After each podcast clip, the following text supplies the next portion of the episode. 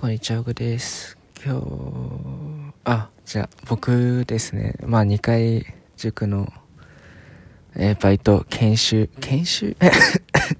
まあ研修という名のもう実務、実地実、うん、なんですけど、まあ、ほったらかしですね、もうなんか、うん、立ってて、みたいな。手上がったら、その、まあ、なんか、うちって、その、生徒たちがちゃんとちゃんとじゃない動画見ながらえー、っと、えー、問題解いてで問題解いて丸付けし終わった時に先生呼んでハンコもらってとか分かんない時は手挙げて聞くとかいうことなんですけど、あのもうもう立っててはいでは生徒と話してでまあハンコして聞かれたら教えてって言われて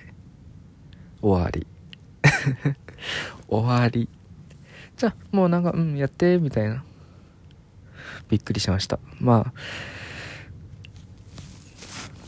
大変ですね、教えるの教えるっていうか僕もなんかちょっと忘れてる部分もあって、あとはあの僕がまあ中、えー、高校と今大学でやってる、大学って言ってももうほとんど高校の内容なんですけど、あの専門科目以外は。えっとね、そこでそのあの中学生ってどこまで教えられてるんだろうみたいな、どこの用語は使っていいんだろう、どの解法を使っていいんだろうっていうのがまず一つ目大変なんですよ。で二つ目は自分が解けてもあの生徒さんとの生徒との頭の作りっていうのは一人一人違うので、結局あのその一人一人に分かってもらえないと大変なわけですよ。だから一人に合わせた伝え方っていうのがあるじゃないですか。僕はあんままだ教えてないんですけど、だからそういうのもちょっと大変だなって思いました。であとまあ僕の数少ない経験、今までちょっと話してて思ったのがあの長々とこう家庭を喋るのってその難しいなって思いました。中学校の時とかはまあこれやってこうやっまあまあとりあえず問題授業終わったら問題解いてって言われてで解説から入るんですけど。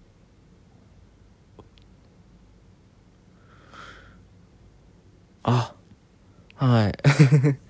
なんかうまくいかないなって思って、その話の持ってき方がでその教室長のみ聞いてたら、教室長ってもうバンって最終答え出しちゃうんですよ。答えというか道筋というかなんていうか、なので僕見てて思ったのがえ答えだけでいいのかな、いいんですかって、なんでこの、えー、答えに行くかいや教えなくていいのかなって俺僕思ってるんですよ。で思ってるんですけどにかいめの研修の時に思ったのが、これ長々と話しても伝わらないよなって思ったんですよ、その生徒たちに。なんであの僕がこういう答え教え方をしてるのか、なんでこの話になってるのか絶対わからないだろうなって思ったんですよ。だから一回雑把に教えるってのは大切だなって思いました。まあ答えじゃなくても、じゃあまずこれをやりますとか、あとはその生徒に言うときにもなんかまあこれを問題解くんだけど、まあ考える慣れることをまあ雑把にまあ聞いたりして分かんなかった、まあこうやったらいけそうじゃないとか言ってい、いけるみたいな。やった方がいいんだなって僕思いました。教室長のその見てその教え方を見てから。はいたら僕通ってた塾だと多分塾長に言ったらはって多分言われますね。いや、まあ、いや簡単だろうって塾長多分言います。その答えを教えるだけだったら絶対簡単だろうって多分言われ俺ら 塾, 塾の講師がやんなきゃいけないのはその問題を解けるとかじゃなくて、あの理解してもらうのが大切なんだよって多分うちの塾長は言うとは思うんですけど、まあ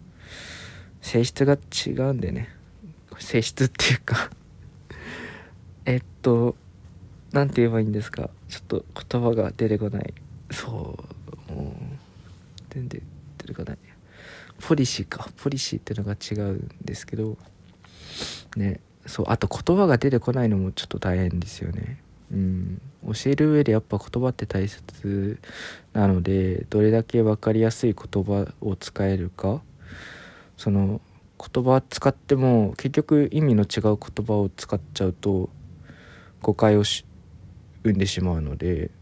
そこら辺も僕ちょっと大変だなって思いました。はい。うーん、とりあえずあのにかいめの研修が終わって、あの猛烈に反省しているという、えー、話でした。あのまたちょっと中学じゃない高校入試レベルの問題解いて復習していきたいと思います。じゃあ今日もありがとうございました。またえっと次回聞いていただけたらと思います。ちょくちょく更新します。